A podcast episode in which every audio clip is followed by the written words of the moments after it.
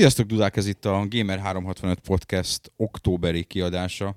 Bármennyire is novemberben halljátok, történt egy ilyen kis malőra az októberi podcasttel, hogy a hangminőség az kvázi hallgathatatlan lett, úgyhogy megtesszük azt, amit amúgy nem tettünk volna meg a szerkesztőségű, megkésett szerkesztőségi születésnapunk.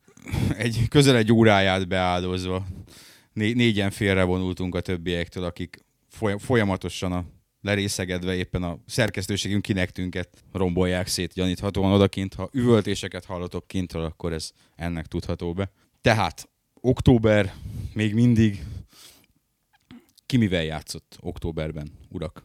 Ki mit tud fölidézni ebből a csodálatos októberi hónapból? Én magamhoz képest viszonylag sok játékkal játszottam most, ami így nem tetszélből jött hozzám.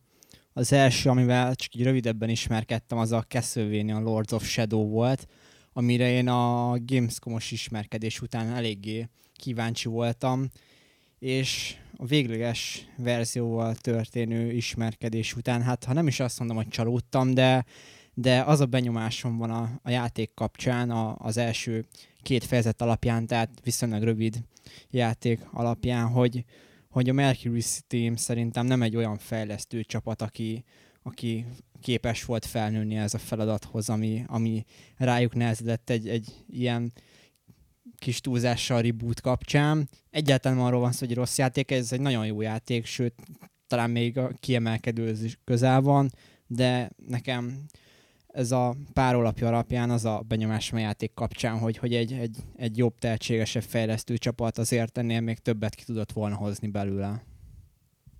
Ja, nekem elsősorban azt tűnt, hogy én is játszottam vele sokat, hogy, hogy technológiailag ugyan nagyon szép, meg nagyon jó, meg gyönyörű helyszínek vannak, de például korábban beszéltünk róla, hogy a kamerakezelés az, az, az kicsit problémás, plusz a frame rate, hát az ugye ilyen, ilyen gyak, gyakran alacsony, észrevetően alacsony, még ilyen üstvágd alapvetően pörgős akciójátéknál azért nem tudom, nem ehhez vagyunk hozzászokva. Igen, tehát érezhetően lassabban folyik az egész játék, mint bármilyen hasonló stílusbeli címnél, és erre a kamerakezelés is rádob egy lapáttal, mert tényleg egy God of War-hoz hozzáhasonlítva például sokkal, sokkal idegesebb, mondjuk, ha fogalmazhatok így a kamera, nem olyan simák a, a mozdulatok, a, a, a rögzített kamera ellenére sem, mint a God of War-ban, hanem olyan érzés, mintha így rá lenne lokkolva a karakter, és bármit csinálsz, a kamera ugyanúgy mozog veled, és ez, ez számomra eléggé zavaró volt. Arról nem is beszélve, hogy, hogy viszonylag sűrűn volt olyan eset, hogy, hogy a kamera úgy helyezkedett harc közben, ami, ami kisé nehezé tette a dolgokat.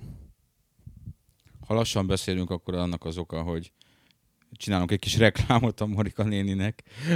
Marika néni hamburgerezőjében vacsoráztunk, ahol hát nagyjából, nem tudom, a legkisebb hamburger volt fél kilós, de tényleg, de nem vicc, nem vicc. És a, mi volt a Piedone néven futó, amit többek között Vega, aki itt, itt pillet mellettem, ő elvett, hogy Piedone az milyen volt.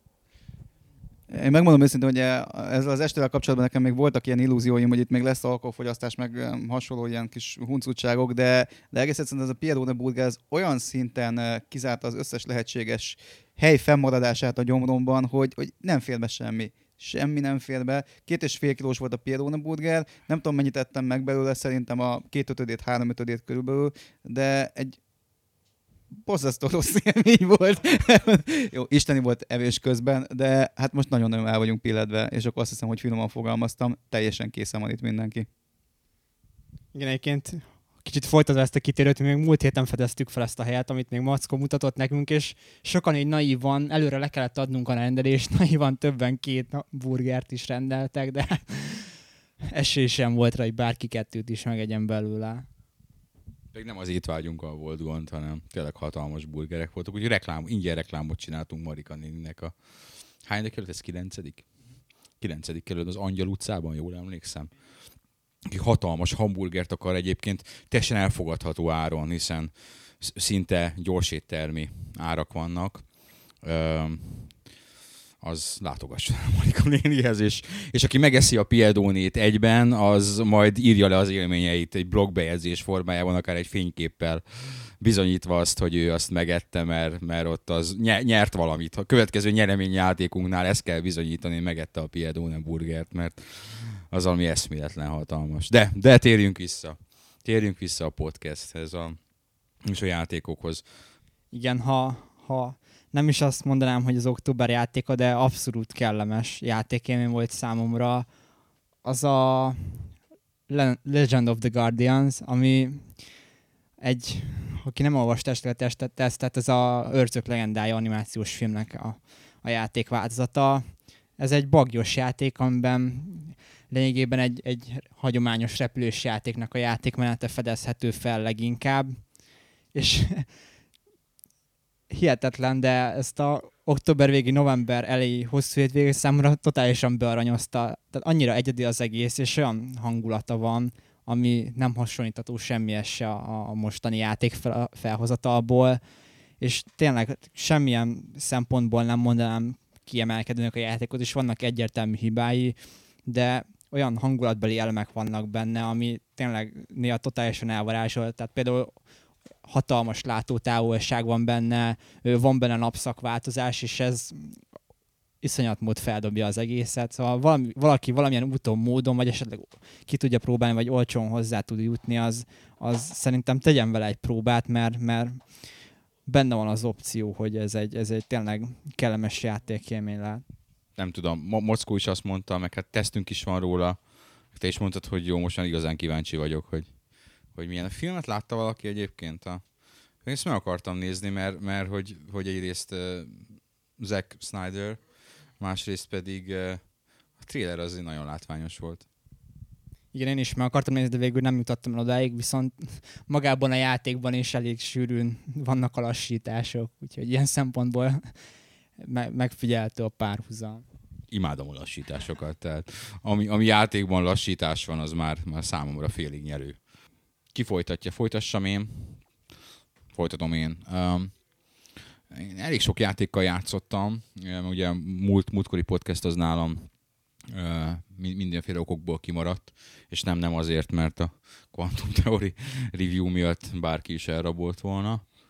Um, a sokból én az alfa protokollt emelem ki, ami egy ilyen pótlás volt, ami egy nagyon kellemes meglepetés volt számomra, és szerintem a, ha majd összeállítjuk az évvégi listáinkat, akkor, akkor nekem ott lesz a, az év legalul értékeltebb játékai kategóriában, mert, mert nem kapott jó pontokat. Tőlünk hét felett kapott, és utólag teljes melszélességgel támogatom. Az a játék, Obsidian játék, annak minden előnyével és hátrányával. Csiszolatlan, bugos, néhol csúnyán néz ki. Kifejezetten gyenge animációk vannak benne. Grafikailag a Unreal 3 motort azt használja ugyan, de hát nem úgy, ahogy azt manapság már elvárnánk, viszont a mögötte lévő játék, ez az egész kémes történet, mind story, mind karakterfejlődés, mind játékmechanika szempontjából roppant kielégítő, és, és számomra hatalmas meglepetés volt, hogy milyen hangulatos. Aki szereti a hangulatos kémes sztorikat, illetve az ügyes és egyedi szerepjátékokat, azt javaslom, hogy most már bizonyára budget közeli áron meg lehet szerezni, tegyen vele egy próbát. Sokan megpróbálták ezt úgy kezelni, mint egyfajta third person akciójátékot, hát hogy nem működik, nem az, ez egy RPG. Annak viszont szerintem az év talán egyik legegyedibb próbálkozása. A, az obsidian kapcsolatban még azt tenném hozzá, hogy a, mire ez a podcast kimegy, valószínűleg már lesz Fallout New Vegas teszt, de azt tudom hozzátenni mindenképpen, hogy az Obsidianra jellemző az, hogy, hogy csuklóból reflexzerűen tudnak olyan helyzeteket kitalálni, amiket mai napig szerepjátéknak nevezett szerepjátékok nem tudnak előhozni. Tehát olyan döntéseket tudnak általán néha, meg olyan, olyan, olyan egyszerűen tudnak prezentálni olyan hihető szerepjátékos helyzeteket, amiket szerepjátékok se tudnak. Tehát én a obsidian kapcsolatban azt várom legjobban, hogy a, ugye Bethesda, az Animax alatt van, vannak ők is, hogy egyszer kapjanak egy olyan engine-t, ami, ami ami jobban, ami jobban illik nekik. És uh, ugye a Falloutnál a Game, Game Brio, Game Biro, most lehet, az, az egyik a kettő között, tehát ez a motor ez így nagyon bugos volt már a Bethesda alatt is, ez alattok is bugos, de hogyha egy olyan motor tudnak majd készhez kapni, aminél már alapból az engine is ke- kellemesebben kezelhető, akkor csodára, csodára lehet számítani ettől a csapattól, úgyhogy kíváncsian várom a következő játékaikat. Inkább azt mondanám, nem csak hogy engine-t, hanem erre is több időt.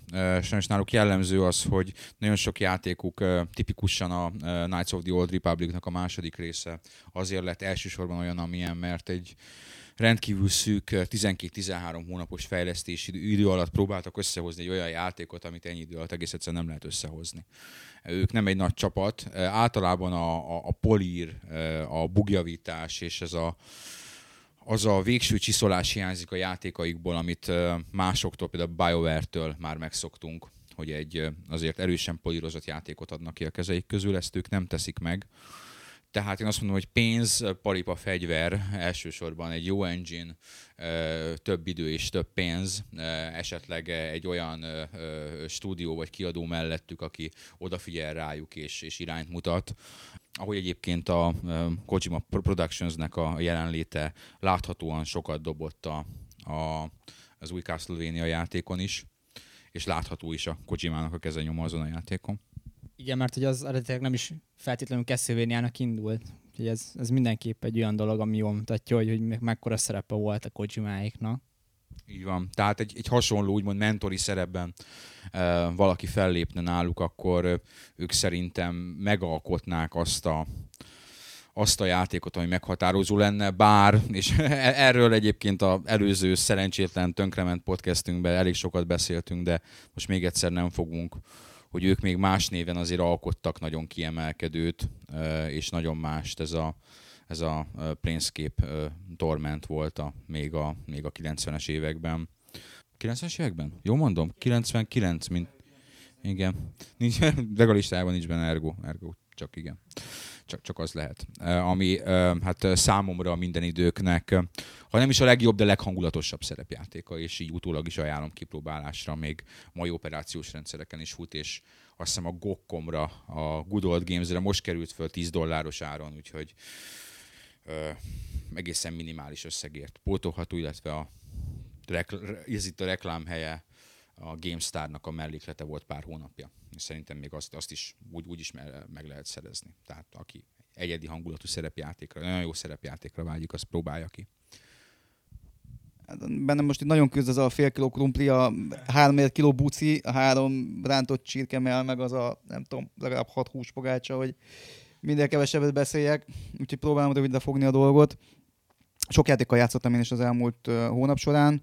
Nagyjából a baba az most kezdi engedélyezni nekem azt, hogy elkezdjek újra kicsit visszalépni így a videójátékos világba. Ebből adódóan viszont elég nagy lemaradásban is vagyok, és előszeretettel veszek továbbra is elő régebbi játékokat. Újra játszottam a Dead Rising első részét, amivel teljes mértékben meg voltam elégedve most is, és úgy gondolom, hogy a játék annak ellenére, hogy hibák azért vannak, akár a béna mozgásanimáció, akár a talán túl szigorúra vett mentési rendszer, de erről úgy is írtam a blogomba kapcsán. Én úgy gondolom, hogy nagyon szépen öregedett, és nagyon-nagyon vállalható most is. Ellentétben a Splinter Cell Double Agent-tel nagyon akartam játszani a conventional de mivel eléggé sztori alapú a dolog, ezért úgy gondoltam, hogy a Double Agent-et nem hagyhatom ki. Sajnos nem tudom most az előző podcastet visszaidézni, de erről is beszéltünk hosszabban. Kicsit, én azt hittem, hogy én érzékelem rosszul, hogy ez a játék ez nem nagyon állja meg már így a helyét 2010-ben, de itt mindenki helyeselt, és azt mondták, hogy csodálkoznak, hogyha én ezt végig tudom játszani. Azóta úgy döntöttem, hogy nem fogom végigjátszani a játékot, mert nem igazán éreztem, úgyhogy ezt a 4 vagy 5 plusz esélyt, amennyit kellett volna még neki adni, azt megérdemli. Úgyhogy ez nem tetszett. Dante's Inferno alapvetően elégedett voltam az Art Direction-nel, ugye általában a játék vizuális világával, és viszonylag kevésbé voltam elégedett a játékmechanikával, ami egy az egyben egy valljuk be óriási nagy tolvajmunka, ettől függetlenül tisztességes, iparos tolvajmunka, uh, illetve ezen kívül elkezdtem játszani uh, múlt héten a Lego Harry Potterrel, ami hát igazából a Lego játékokkal én ugye úgy vagyok, hogy szeretem is őket, meg nem is. Harry Potter is úgy vagyok, hogy igazából olvastam is őket, de nem tartozom a rajongók közé, tehát olyan túl sok jóra nem számítottam. Na most ehhez képest úgy gondolom, hogy ez az első Lego játék, ami, ami igazán nagyot tudott egy-két dologban javítani az alapjáték mechanikán, amit a első Star Wars óta erőltettek, és minden Lego játékba visszaköszönt. Úgyhogy nekem kimondottan tetszett, illetve tetszik, mert folyamatosan játszom vele. Uh, hát azt hiszem ennyi. Egészen biztos, hogy kihagytam egy vagy két játékot, mert emlékszem, hogy uh, sajnos a Deja Vu most odáig nem érintett, hogy, hogy, hogy emlékezzek, hogy a kidobott podcasten még miről beszélgettünk, de, de arra emlékszem, hogy az több cím volt, de azt hiszem nem lényeges egyik se annyira, hogy ne lehetne most kihagyni őket, úgyhogy adom is tovább a mikrofont Oldernek. Hát én gonosz módon ki fogom használni azt az eltelt 7-8-9 napot, ami az előző podcast óta eltelt, úgyhogy úgy, most én is három címet mondanék. Az egyik a Plants vs. Zombies, amivel még azt hiszem demo verzióval vagy demóval játszottam régebben, és most egy akciós volt a Steam-en, 4 euró volt, vagy 3, azonnal lecsaptam rá, mert mondom, ezt, ezt, ezt, ezt mindenképpen le kell, le kell tolni. És azt kell mondjam, hogy én ö, nagyon kevés játékot tudok mondani ebből a generációból, ahol egy nagyon egyszerű, már-már ezerszer elmondott alapötletet olyan olyan szinten tudtak felturbózni, és olyan szinten működik, hogy, hogy erre tényleg évtizedekkel később, hát nem is biztos évtizedekkel később, de egy 5-6 évig legalább emlékezni fogunk rá, és rá lehet mutatni, akár ha videójáték tankönyv készülne, hogy hogyan kell kisebb, közepes csapatoknak játékot csinálni a nulláról, akkor a Plants vs. Zombies egy első számú lecke lesz. Tehát fogták a Tower Defense még a Tower Defense is egyszerű változatát, mert hisz nem nagyon lehet elhelyezni tornyot, csak ilyen sík, síkokban, ugye, tornyot. És, és minden egyes pályán tettek hozzá egy ötletet. És van 40 pálya körülbelül, vagy 50, ugye? Nagyjából. És mindegyik pálya plusz egy ötlet. Van, ahol esetleg még több, mert ugye az ellenfélnél is jöhet plusz egy. Tehát gyakorlatilag száz olyan mechanika van benne, amitől az egész játék tökéletesen működik, és nem, nincs, és a, a Tower Defense legjobb erény általában az akkor szokott előjönni, amikor egy játéknál nincsen az, hogy rá vagy kényszerítve egy bizonyos megoldásra. És ezekben a pályákat nagyon sok módon tudod megcsinálni, mindig különböző fegyverekkel, meg különböző taktikákkal, úgyhogy ez szerintem a Plants vs. Zombies egy olyan játék, amit nem lehet kiadni, akármilyen PC-t van, ami képes futtatni, mindenképpen vedd meg, próbáld ki. Valami csak PC-n kapható ez, hiszen uh, Xbox Live Arcade-en biztos elérhető, iPhone-on biztos elérhető, iPad-en is elérhető már. Nem tudom, PlayStation Network-en megjelente már, talán nem, nem, nem mondja a drag, de szerintem ami késik nem múlik. Tehát ezt uh, nagyon sok platformon el lehet érni.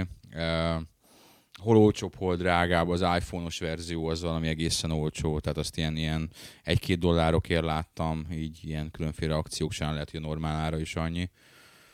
iPad-en Elvisnél láttam, ő iPad-re vette meg, és, és iPad-en például fantasztikus. Maga az a, a nagy touchscreen az teljesen adja magát ahhoz a játékhoz. Ugye aki esetleg iPad tulajdonos, annak meg szinte, szinte hogy kötelező az a játék, az egyik egy legjobb játék azon a platformon amit megvehet. Úgyhogy nem véletlenül lett az nálunk egyébként szavazták meg az év PC játékának. Tavaly sokan mosolyogtak rajta, hogy egy hülye flash játék, pedig hát nem az. az. Az tényleg egy fantasztikus játék minden szempontból. Én is egyébként nemrég vettem meg, tehát egy két hónapja pont Vegához hasonló életszituációban, ahol tulajdonképpen a lap, laptopon mellé voltam kényszerítve, és azon tudtam játszani, úgyhogy hirtelen felértékelődtek azok a, a, azok a játékok. Hm? Ezek a flash játékok igen hirtelen fel, felértékelődtek, és, és a, a, a játék fogyasztásom egyik gerincét az sokáig, egy-két hétig legalábbis a, ez, a, ez a játék jelentett, és remekül szórakoztam vele. Remekül szórakoztam vele. No, van, van még. Van még. Hála jó Istennek. Hát még a, a, amikor legutóbb beszéltünk, akkor a StarCraft 2-re mondtam azt, hogy kezdem abba hagyni a, a történetet, mert, mert már nem, nem, nem érzem azt a lelkesedést, hogy toljam. Aztán azóta jöttek ki pecsek a játékhoz, és nagyon sokat vesztettem, és így vissza is zuhantam Platina Ligából egy lejjebb, aztán egy abba is akartam hagyni. Többet néztem már StarCraft 2 meccseket szűkös szabadidőben, mint, a, mint amennyit játszottam. Aztán most elkezdtem újra játszani, és most, most csak szinte csak nyerek, úgyhogy most így elég jó, elég feel good, feel good van. Egyébként tényleg mai napig azt mondom, hogy ez a játék az, ami, ami PC-n egyszerűen elképesztő, hogy hogy lehet ilyen RTS-t, hogy lehet ilyen, ilyen tartalmat adni. Úgy, hogy tényleg, ha csak új játékot akarok játszani a játékon belül, akkor rákatintok a custom gémekre, és naponta kerülnek föl ilyen 5-6 új mod, mod, modifikáció, ilyen plusz map, és mindegyik, van köztük nagyon sok jó ötletes, úgyhogy abszolút a StarCraft 2-re senkinek gondolja azt, hogy egy harmad játék. Ez, ez, ez, egy, ez egy tévhit, lehet, hogy a single player az a sztori egy harmadát mutatja be, de ettől, mint játék több, mint egy egész. Jóval több. Úgyhogy meg érdemes még nézni a meccseket, mert tényleg e-sport alakult ki köré, körülbelül három hónap alatt, ami, ami rekord. És a kórában a több milliós néző, nézőket megcsalogató StarCraft 1-es bajnokságok azok kezdenek nem csak, hogy visszább, visszább esni, hanem a legnagyobb profik is szépen lassan átállnak StarCraft 2 a boxer ilyen legendák most, most váltak át, úgyhogy most esett ki szegény egyébként, úgyhogy... Na de minden esetre, hát aki egy hónap, egy hónap után el tud jutni egy top versenyszériának az elődöntőjébe, az mutatja, hogy mennyire rutinból nyomhatják ezek az emberek, nem a mi szintünkön tolják ezeket a játékokat. Úgyhogy StarCraft 2 volt még. Meg a tesztes, amikről meg ugye írtunk. Közben eszembe jutott, hogy mit hagytam ki, és annyira, de annyira szégyellem magamat, hogy csak megragadtam a mikrofont és elmondom. Számomra, bár ez lehet, hogy túlzó, mert túl friss a játék, de, de megkockáztatom, hogy mindenük legjobb platformjáték a Super Mario Galaxy volt, egészen addig a pillanatig, amíg múlt hónapban a Super Mario Galaxy 2-vel nem kezdtem játszani, ami hát én nem tudom, a tökéletes lehet fokozni, akkor, akkor azt a Galaxy 2 megcsinálta. Egész egyszerűen döbbenetes és hihetetlen az a játék, hogy ö, tényleg szinte minden harmadik pályája olyan új elemeket tartalmaz, amire ö, pofátlan fejlesztők teljes játékokat húznának fel, és ö, el, elképesztő, és, és mindezt fent tudja a játék tartani, hát nem tudom, 30 órán keresztül? Nagyon-nagyon-nagyon hosszú időn keresztül, és egy sokkal, sokkal, sokkal ö, jobban belőtt, ö, sokkal több kihívás biztosító nehézséggel, mint ami az első részben volt, úgyhogy hát én azt hiszem, hogy az új király megszületett, nálam legalábbis egészen biztosan a platformjátékokat tekintve, aki pedig egy Super Mario Galaxy 2 után lenézi a Mario sorozatot, ö, nem tudom, nem tudom, hogy nem szabad bántani az önálló véleményt, de komolytalannak érzem. Tehát maga a játék, én úgy érzem, hogy a tökély körülbelül. Egyébként így, hogy már most már kim van a kettő is, meg az egy is elég régóta. Erről lehet, nem tudom, mennyire lehet beszélni, vagy mennyire szoktunk beszélni. Az egy nagyon jó. Tehát a Mario Galaxy is, a, nem véletlenül a Neo Geo-es szavazáson azt hiszem a generáció legjobb játékának szavazták 2009-ben, tehát azért már voltak jó címek és nekem az, az jutott eszembe, hogy visszanézve az egyre, hogy annyira rosszul van szétszabdalva, hogy ez akkoriban nem is, tűnt, nem is tűnt fel, de a Mario Galaxy 2-höz képest ugye az egy pályára eső játékidő, hogy most ilyen fogalmazzak, az annyival jobban van kialakítva a Mario Galaxy 2-ben, hogy hogy összesen lehet hasonlítani, és mégis, hogyha az egy is kurva jónak tűnt annó, mert az is, de a kettő sokkal-sokkal jobb. Úgyhogy nekem két negatívum volt a Galaxy 2 azért nem adtam rá 10 pontot. Az egyik a mozgásérzékelős irányítás még mindig utólag kötelező módon rá bele van téve, azt lehetett volna analóggal is csinálni, vagy Wiimote, tehát a rendes precíz irányítással. Másik pedig az, hogy néhány power-up csak talán kétszer vagy háromszor szerepel összesen és azokat azért lehetett volna többet csinálni, de hát annyi minden, annyi mechanika vagy nem fért volna el. Túlságosan versenyszerű lett volna például, hogyha Yoshi többször használjuk ott, is. Pedig már Yoshiból is van több olyan rész, amikor amikor így, na mindegy, nem akarom leszpoilerezni azoknak, akik még nem játszottak vele. Hát annyi minden van benne, hogy semmire nem jut több pálya. Tehát tényleg, ahogy Feri mondta az előbb, erre más teljes játékokat húztak volna rá egy-egy elemre. Úgyhogy. Térjünk is át a októberi történésekre, ami annyira nem könnyű, mert októberben tipikusan abban az időszakban érkeztünk, amikor nem hírek vannak a játékok, hanem megjelennek a játékok. Tehát azok a játékok, amiről egész évben beszéltünk, abból jöttek a hírek, megjelennek végre, de kivéve, kivéve egy, ez pedig a Grand Turismo 5, ami, amit a, talán be, még kicsit reménykedtünk is, hogy az az az egyetlen pozitívum a podcast úgymond csúszásának, hogy most már arról tudunk beszélni, hogy van konkrét megjelenési dátuma, és nem tudom, hogy az utóbbi fél órában megnéztük-e az internetet, hogy bejelentették-e, vagy hogy a, abba a kb. két napban, ami el fog telni a felvétel és a közlés között bejelentik-e, de eb- ebben a most éppen a felvétel időpontjában még, még nincsen bejelentve, és, és ma, ma hallottunk egy, egy megint egy újabb verzióját a megjelenéssel kapcsolatos plegykáknak, amit már nem is mondok el, nem is mondok el, mert már szerintem mindenkit bosszant, de azért annak ellenére, hogy tudjuk vagy sejtjük, hogy miért történt ez a csúszás, azért ez úgy látom, hogy elég nagy indulatokat vált ki még a rajongók, rajongók szem, vagy, vagy, vagy körében is, vagy szempontjából is. Igen, amit csak tetézett az, hogy hogy megerősítették, hogy készül a Grand Turismo 6, ami, ami aztán főleg, főleg olyan indulatokat váltott ki egyes emberekből, ami tényleg vicces volt nézni, pedig szerintem ott kicsit túlzó volt néhány ember, tehát ez egy, ez egy válasz volt egy eldöntentő kérdésre, ez most nem hype, vagy nem a, az, hogy titkolózhatott volna, de, de mégsem, tehát itt most vagy azt mondja, hogy igen, vagy azt mondja, hogy nem. Most ha nem ezt mondja, akkor meg vajon, vajon mire gondolhatott ezzel? Ja, hát persze, hát akkor nyilván csinálják. Most már tényleg ki kell várni, bízni kell abban, hogy nem lesz az, mint a második részt, ami hasonló szituációban volt, és Amerikában megjelent végül karácsony előtt, és, és, és néhány kisebb bug benne is maradt. Úgyhogy inkább legyen az szerintem, mindenki jobban jár, ha, ha esetleg átcsúszik 2011 elejére, de, de ez legyen egy olyan játék, ami, ami méltó a Polyphony Digitalnak a felfogásához.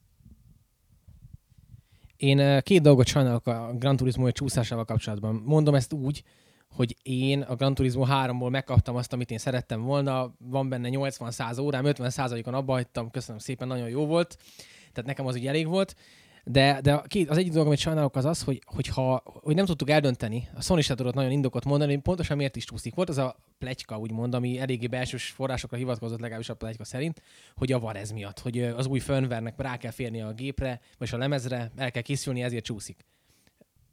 Igen, és akkor ez végül csak a, a kiindulók volt, ami, ami az igazi indok volt, és ami végül siető is, hogy azért van a csúszás, mert ez önmagában csak egy hét csúszást indokolna, csak mivel a Blu-ray gyártás ilyenkor évvégén elég sűrű, ezért három hetet, mert hogy ennyi kell a, a játék legyártáshoz, nehéz üres három hetet találni a játéknak. Ez volt az pletyka, és végül is rá is is tűnik, de aztán ki tudja, mi van végül is a háttérben. Na és ezzel kapcsolatban az a dolog, hogy amikor bejelentettük magát a csúsztást, akkor én most egészen igyekszem összefoglalni magamban, mi történt, hogy ott Yamauchi nyilatkozott, vagy ő neki vették elő egy ilyen nyilatkozatát, hogy a csapat elnézést kér, hogy valami hiba még benne maradt a játékban. Na akkor miért kell ezt mondatni velük? Miért kell az ő szavukat semmisíteni, vagy hitelteleníteni. Miért kell azt mondani a csapat, hogy bocs gyerekek, hibát találtunk a játékban, amikor, hogyha valódi ok az, hogy valami firmware vártak, akkor az nem a Polyphony Digitalnak a bugi, ami maradt. Tehát és nagyon sok olvasónk is, mert nagyon sokan fel ezt a lehetőséget így kihasználták, és beleszúrtak a csapatba, hogy hát még most tudnak bugmentes játékot csinálni, de hát lehet, hogy ez egy bugmentes játék volt. Tehát ezt azért sajnálom. Nem tudom, én, én kicsit azért, e, legalábbis én tudom, hogy nagyon sokan várják ezt a játékot nagyon régóta, de, de kicsit ezeket a reakciókat azért túlzónak tartom. Tehát ha, ha nem öt évig készülne kis túlzással, akkor nem ez lenne a Grand Turismo. Tehát azért látni kell, hogy ez a játék, ez mi, milyen tartalom van benne, mit próbál elérni, mit próbál teljesíteni. Ez valószínűleg a hagyományos két éves fejlesztési ciklusba ez nem fér bele. Mi több nem, hogy lehet, biztos, hogy nem fér bele. Az, hogy ez ennyi ideig készül, ennek megvan az oka, az, hogy most ez utolsó pillanatban csúszik, ez kellemetlen, de hát ilyen is történt már, megtörtént mással is. Nyilvánvalóan, ha most adott esetben sokan mondjuk téli szünetben vagy karácsonykor nem tudnának játszani vele, ami még azért mindig nem úgy van, és mindig úgy gondoljuk, hogy, hogy meg fog jelenni, meg fog jelenni november végén, december elején.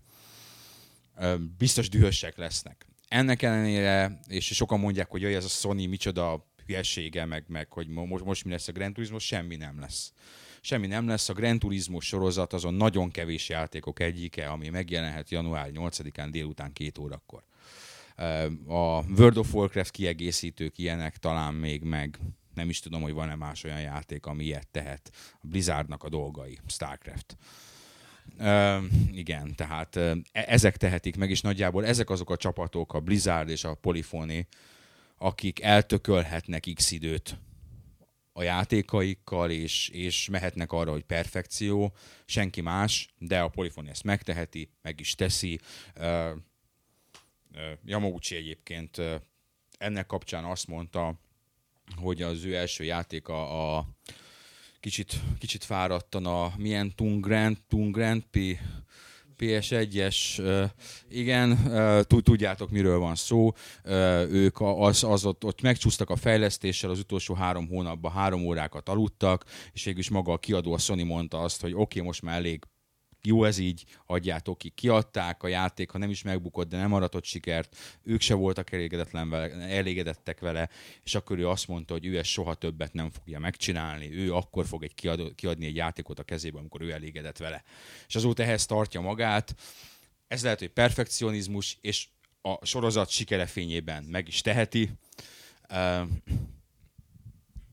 Ez szerintem tipikusan egy olyan sztori, ami így utólag nagyon-nagyon jól hangzik. Tehát ez valószínűleg a világfejlesztőnek a 80-90% elmondhatná, hogy a projekt legutolsó két hónapja az rémálomszerű teljes egészében az állandó hétvégézésekkel, meg késői dolgozással, meg ilyesmikkel. Tehát, hogy a, most mit XY kijelenteni, hogy hát ő életében ezt utoljára csinált, akkor valószínűleg azt mondják neki, hogy jó, hát rendben, akkor lehet más szakmát is választani magadnak, tehát ezt el lehet határozni, de alapvetően az, hogy később később elmesélhetővé válik ez a sztori ilyen formában, az kellett az, hogy ténylegesen sikeres legyen az úr a továbbiakban.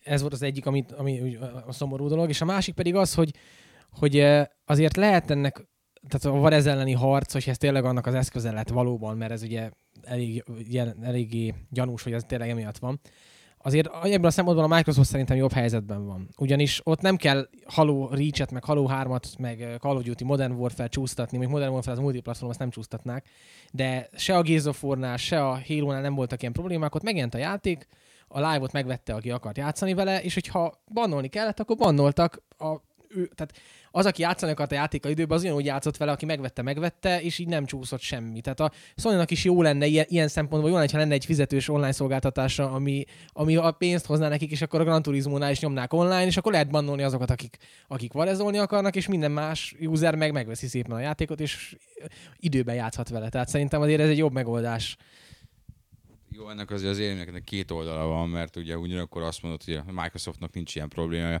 hiszen ott a, konkrétan a Reach-et is, meg most a Call of Duty-t is még nem jelent meg, és már ugye voltak bannolások miatta. Konkrétan egy-két héttel a megjelenés előtt elméltóztatott lopni eh, pár tízszázezer ember, tehát ugye, hogy a Sony-nál, hogy a Sony ennyire protektív a, a, a, a bú, megint idegenül beszélek, tehát hogy ennyire védelmezi a, a, a Gran Turismo-t, az azért érthető. A Gran Turismo a PlayStation franchise, a, a nagybetűs, tehát a többi nem mérhető. Az, hogy, hogy van Killzone, meg van God of War, ez rendben van, azok nagyon produkálják a maguk korrekter adásait, de a Gran Turismo az a, zászlós hajója a Sony-nak, eh, amiből a, az előző részekből, hát ez 10 millió felett szoktak ezek elmenni. Eh, én azt gyanítom, hogy ettől is azért hasonlót várnak, ugye egy 7 milliós kezdőmennyiségről lehetett hallani, és nyilvánvalóan azt várják tőle, hogy azért ez kifutja magát úgy, hogy ez egy 10 millió fölé kusszon, ami egy exkluzívtól azért egy nagyon masszív teljesítmény, és nagyon kevés platform exkluzív játék, talán nincs is ilyen platform exkluzív játék. Uh, talán, az, talán, talán a, a, a Mario, ami hasonlót tud produkálni. Semmi más. És én őszintén szóval már csak egy, egy dolgot remélek a, a játéktól, és pontosabban nem is magától a játéktól, hanem a reakcióktól. Szerintem most már láttunk annyit, meg tudunk annyit, hogy, hogy azért eléggé valószínűsítő, hogy most nem az lesz a kérdés, hogy a Gran Turismo 5 az egy 7 pontos játék lesz, vagy egy 9 pontos játék, hanem hogy, hogy egy mérföldkő lesz a zsánerben, vagy csak simán egy, egy kiemelkedő cím én abban bízok, hogy ez a sok csúszás, meg, meg sok kavarás a játék körül nem, nem fogja befolyásolni magának a játéknak a, a megítélését, hanem tényleg objektívan fognak nézni rá az emberek, és tényleg azt fogják csak nézni, hogy, hogy mit kínál ez, ez a mostani kínálatban. Hát a nap végén, amikor eltelik egy hónap, eltelik három hónap, jön a következő év évjáték a szavazás, azért szerintem négy hónap, meg öt hónap Gran Turismo ötözés után senki nem fog arra gondolni, hogy ú, milyen rossz volt várni arra a játékra. Abban a pillanatban, hogy ez megvan, és lenyomod az első kört, elmúlnak ezek a dolgok, és utána már csak a szórakozás marad, úgyhogy szerintem ezzel nem lesz, nem lesz probléma. Vagy ha valaki nagyon kialakított magából valami gyűlöletet, az már előre eltervezte ezt, úgyhogy aki, aki szereti a Gran Turismo-t és kivárja, az utána élvezni fogja, akármennyit csúszik most már csak egy megjelenési dátum kell, és akkor azt hiszem rendben is vagyunk. Következő témánk. Következő témánk, eh, hogy olyanról is beszéljünk egyébként, amiről, amiről múlt héten nem beszéltünk. Uh, az uh, tulajdonképpen egy kicsit, kicsit hazabeszélünk vele, mert ez itt oldalon belül nálunk vetődött föl, több tesztnél, komment szekcióban a játékok hossza játékok hossza, a mai játékok nagyon rövidek, régen nem így volt. Miért kap kevés pontot az a játék, ami rövid, és egy ugyanolyan rövid single playerű játékra miért adunk több pontot? miért, miért kapott a, a Force Unleashed 6 pontot, és miért kapott a Call of Duty 9 pontot, hiszen mind a kettőnek 4 órás, egyes vélemények szerint 3 órás a kampánya. Ez egy egy nagy probléma, én úgy látom, sokaknál ez egy nagyon nagy probléma, és, és, és kicsit nem értem a problémát. Egyrészt azért nem értem a problémát, mert az a Call of Duty és hasonló ebben a koordinátorrendszerben nagyon egyszerűen megmagyarázható. Call of Duty-nek van egy olyan multiplayere, ami, ami egy évig játszható adott esetben. ezért. Tehát itt a játékidő nem, nem hasonlítható össze. Többen írtátok, hogy, hogy de mi van, aki nem tudja használni a multiplayer-t. Ebben az esetben ő nem veszi meg a játékot. Tehát én szerintem, és nem akarok magunkra mutogatni, általában a tesztek kiszokták emelni, nem csak mi, mások is külföldön, Magyarországon is, hogy egy játéknak a single player és a multiplayer mit jelent, mennyi a single player és mennyi a multi. Ebből, ebből le lehet szűrni azt, hogy, hogy mi, mit ér és mit nem. Igen, ez kicsit sarkítás, de ez olyan, mintha Final Fantasy 8-at az alapján értékelnénk, hogy a kártyás mini játék, a kártyás játékok műfajában mennyire jó. Tehát aki, aki nem akar multizni, az, az nyilván más, milyen jó a single player orientáltabb játékok felé fog nézelődni, és nem az 5 órás Call of Duty Call of Duty, igen. Ez a, ez a hamburger, ez a Call of Duty, az egy másik, az egy, az egy soha, soha el nem készült magyar, magyar stratégiai játék volt, az Alcatraz-nak a, a, a, a fasza címe lehetett volna, hogy Call of Duty. Vagy ha a következő Halo ismét ilyen magyar beütésű lesz, akkor ebben lesz egy ilyen követetési Call of Duty, amivel odasóznak a gonosz konkurenciának. Mélységesen szégyellem magam. Igen, ez, ez a fáradtság, meg a, meg a lehet, hogy az elfogyasztott. Az a pálinka, az, az majd én, én taktikusan utána fogom kipróbálni, de hogy egyszerre hármatoknak akad fönn a szeme, attól a házi pálinkától azért sok mindent elmond. Én most egy való textet, vagyis hát való speech, monológot lenyomok. Ne. Két dolgot tennék hozzá a, a, ehhez a hosszúság vita. Az, egyik, és az, amit le is írtam kommentben, hogyha én egy olyan játékos vagyok, akiknek a hossz, a single player hossz a legfontosabb. Rákattintok egy tesztre, és olvasom a tesztet, de akár csak megnézem az összefoglalót, és oda van írva, hogy rövid az egyjátékos kampány. Akkor én már utána nem nézem a pontot, ugyanis nekem a fő értékrendem az, hogy rövid az egyjátékos kampány, vagy hosszú. Ha rövid, akkor megkaptam azt az információt, ami nekem a tesztből kell, és megyek tovább, örülök, hogy ez a teszt engem informál, információval nyújtott, tehát ellátott azzal az információval, amit én szerettem volna megtudni. A Force Unleashed-nél az a kérdés, hogy rövide az egyjátékos kampány az mehetünk tovább. Call of ha valaki single megy be a tesztre, rövid, megyünk tovább. Tehát szerintem a, a jó lenne, ha mindenki magában nem a pontszámot kezdené el mesterségesen afelé fabrikálni, hogy ő mit szeretne a játéktól elválni, hanem megnézi, hogy a tesztelő észrevette az, azt a hiányosságot, amit őt zavarja, és örülünk, hogy, hogy sikerült egymásnak segíteni. Tehát ez lenne a, a, az üzenet. Drag most hozzá is tesz valamit. Igen, eszembe jutott, hogy a reach ugyanez volt. Én lemertem írni a negatívumok közé, nem is az, hogy rövid, tehát nem egy Call of Duty rövidségű játék, kimondtam, kimondtam, hanem a Halo 3-nál rövidebb játék, tehát nyilván le lehetett írni, hogy egy picit rövid, de sokan értek, hogy jó, és ha nem, akkor ez egy 10 pontos játék, hát nem, de hogy is, tehát a, a pontszámot azt nem egy ilyen matematikai egyenletből számoljuk ki, benne van mindenféle, és a játék rövidsége, ez, ez egy, egy faktor benne, nem. Tehát ez, ez egy apró negatívum volt a játék kapcsán, ami azoknak szól, akik kifejezetten ezt nézik. De ott van mellette a gigantikus multiplayer, ami, ami százszorosát adhatja a, a, a játékélménynek. Single player rövidsége az egyébként egy másik érdekes dolog, mert, mert és ezt nem kifejezetten te rád mutatok, aki hallgatod, mert nem te vagy érte a felelős, de ezért a játékosok a felelősek. Pontosan a játékipar jelenlegi, jelenlegi helyzete a felelős, ugyanis nézd meg egy olyan FPS-t, amire úgy emlékszel, hogy az 10 órás volt, vagy 12 vagy 15 órás volt, és lehet, hogy annyi is volt. Nézd meg azt, hogy, hogy a Halo 1 miért hosszabb, mint a Halo 3. Azért, mert van benne egy kibaszott library, már bocsánat. Mert ott olyan pályák vannak benne, ahol ami olyan durván ismételgeti a pályaelemeket, hogy azt, azt meg lehetett csinálni, akkor az, az elfogadott volt, bár már akkor is sokan szív húzták a fogukat kilenc éve emiatt, de akkor az még egy elfogadott dolog volt, hogy, hogy ott egy olyan pályát csináltak, ami ugyanazt a pályaszakaszt rakták egymás mellé 25-ször nagyjából. Ha ma ezt egy akármilyen FPS, nem a Halo, a Halo-t ezért keresztre feszítenék, ha ezt megmernék csinálni, egy akármilyen FPS megmernék csinálni, adott, és ezt ismételten nem rád mutatok, mi is konkrétan úgymond a játék kritikusai neki mennének, mint tót az anyjának hogy ezt hogyan képzelik, hogy egy, hogy egy folyósó benne van háromszor, vagy hogy egy pályaszakasz benne van ötször, vagy például, hogy backtracking van. A backtracking az ma már egy szitokszó és ismeretlen fogalom, és ezt meg rögtön magyarázom is, mert sokan nem ismeritek, a backtracking az azt jelenti, hogy amikor egy pályaszakaszon egyszer végigmész előre, utána valamilyen okkal gondoljatok a Metal Gear Solid 1-nek, amikor meglőtték a kis hölgyet, és el kellett menni a mesterlövész puskáért, és visszamenni, ez a backtracking, de hozhatnék a Castlevania-ból, és, és számtalan játékból példát.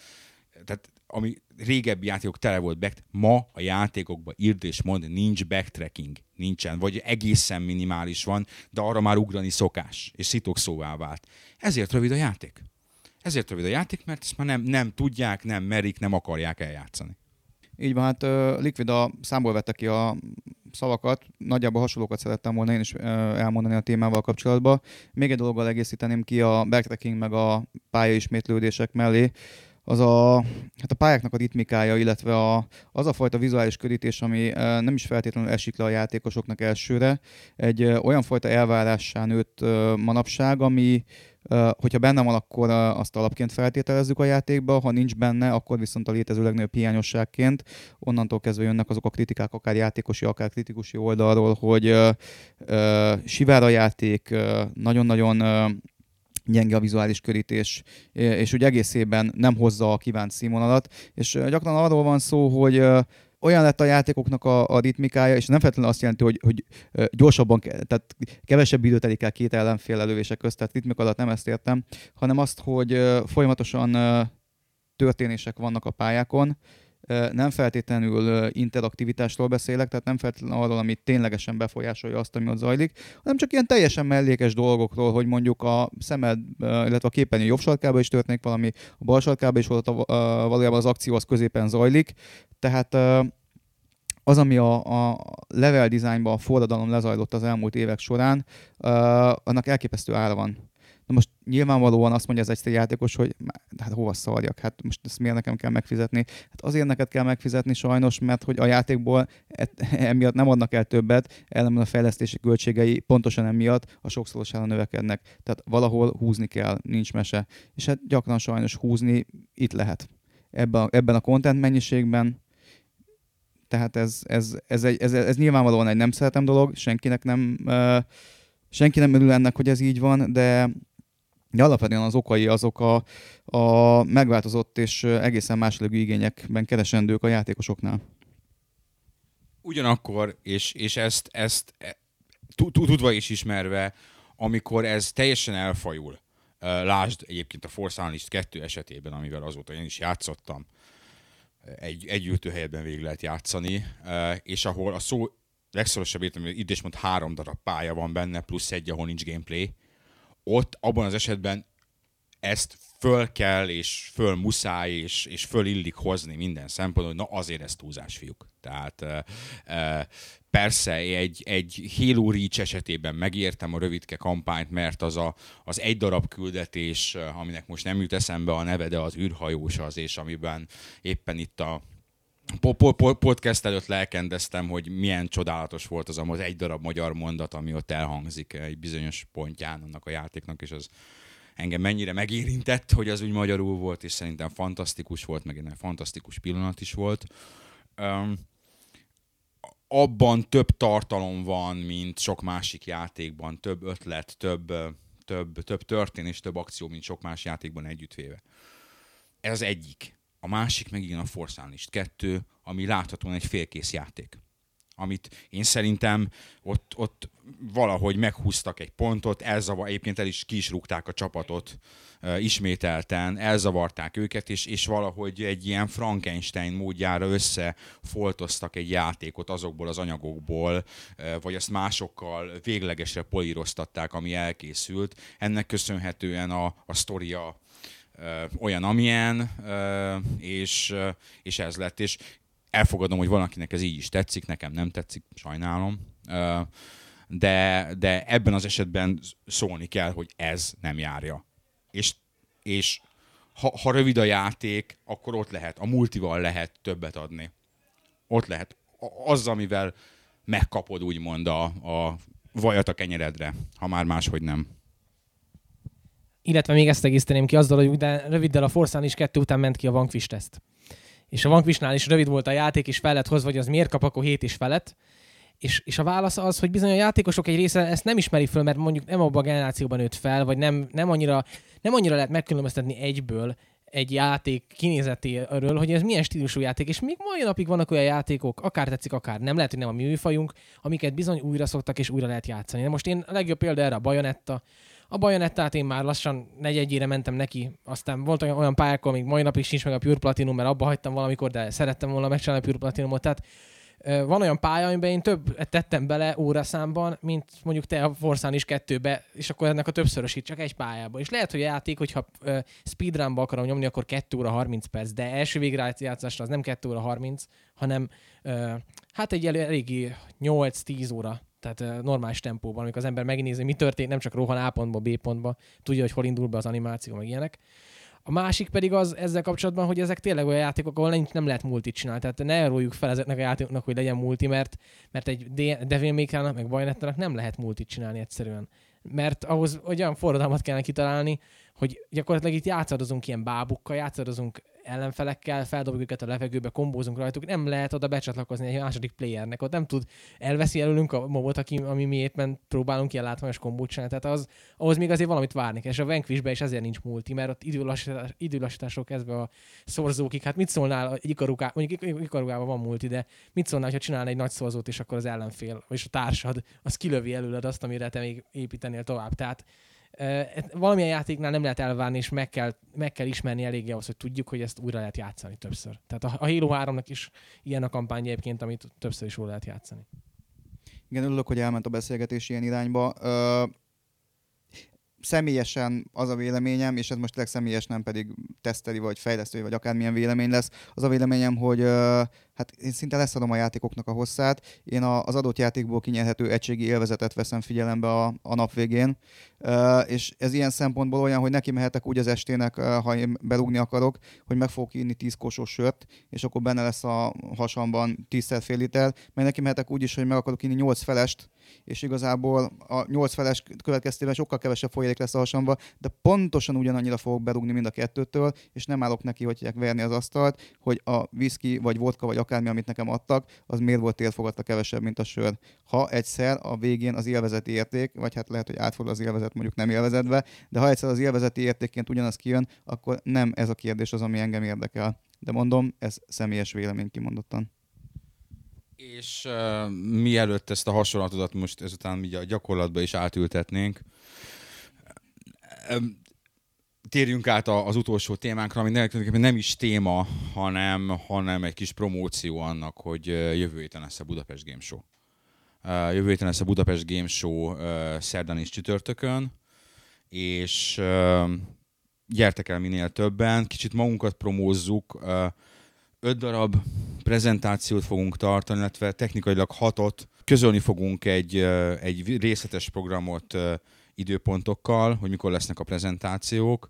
Aki akkor ott van a prezentáció előtt, utó, előtt te vagy utána, most már én sem tudok beszélni. Szívesen várunk titeket, és esetleg személyesen oda akartok jönni hozzánk, akkor tegyétek meg nyugodtan. Senkit se harapunk meg, sőt, szívesen beszélgetnénk bárkivel. Igen, tavaly sokan mondták, hogy láttak minket, van, hogy ott volt a standunk, meg minden, csak nem jöttek oda. Nyugodtan oda lehet jönni, nem harapjuk senkinek a fejét, meg akkor se beszóltunk neked a, a fórumon, ami azért ritkán fordul elő. Ha te szóltál be nekünk, akkor is odajöhetsz, nem fogunk kibannolni sem az oldalról, sem, sem életben.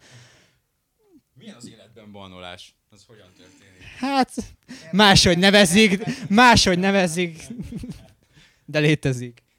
Jó, tehát a kicsit, kicsit kevésbé kiélezetten tényleg nagyon, nagyon szívesen megismerkednénk veletek személyesen is, aki, aki eljön a, eljön a game show-ra, és tegyétek ezt minél többen. Olden azt mondja, hogy különösen, hogyha 20 éves bomb, szőke bombázó vagy, de reméljük, hogy a barátnője nem hallgatja ezt a podcastet. Igen, tudom, csak azért még börtön jár, tehát a magyar törvények szerint, úgyhogy ezt nem mondhatom bele. Nem, most rázza a fejét, jól van, nem mondtad, így van. 40 évest mondtál. No, igen.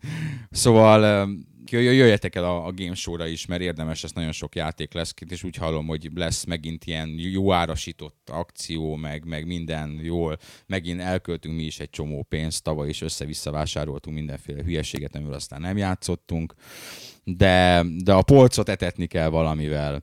Tegyetek ti is így. Kicsit rövid volt ez a podcast, leginkább azért, mert kívülről recsegő hangokat hallok, és valaki azt üvölti, hogy megdugja a kis tigrist. Úgyhogy most ki kell néznem, hogy a szerkesztőségi Kinect kamera, illetve a szerkesztőségi kis tigris még egyben van-e. Um, épp, de még visszatérünk, visszatérünk nem most, hanem november végén a rendes, rendes podcastünkkel, a rendes novemberi podcastünkkel, Grand Turismo 5 megjelenési időponttal, akkor már szerintem biztos, hogy el fog dőlni. De bátor vagy te. Igen, tudom, jósolni azt tudok. Lehet kis tigrisnek is lenni a kinekbe? Igen, bár most ebből így teljesen durva következtetéseket is le tudnék vonni, de nem vonok le. Megnézzük most mi is a kis, kis tigrist, és, és legyetek jók, és találkozunk a Budapest Games Show-n, akivel találkozunk. Remélem, hogy minél többen eljöttök. Sziasztok!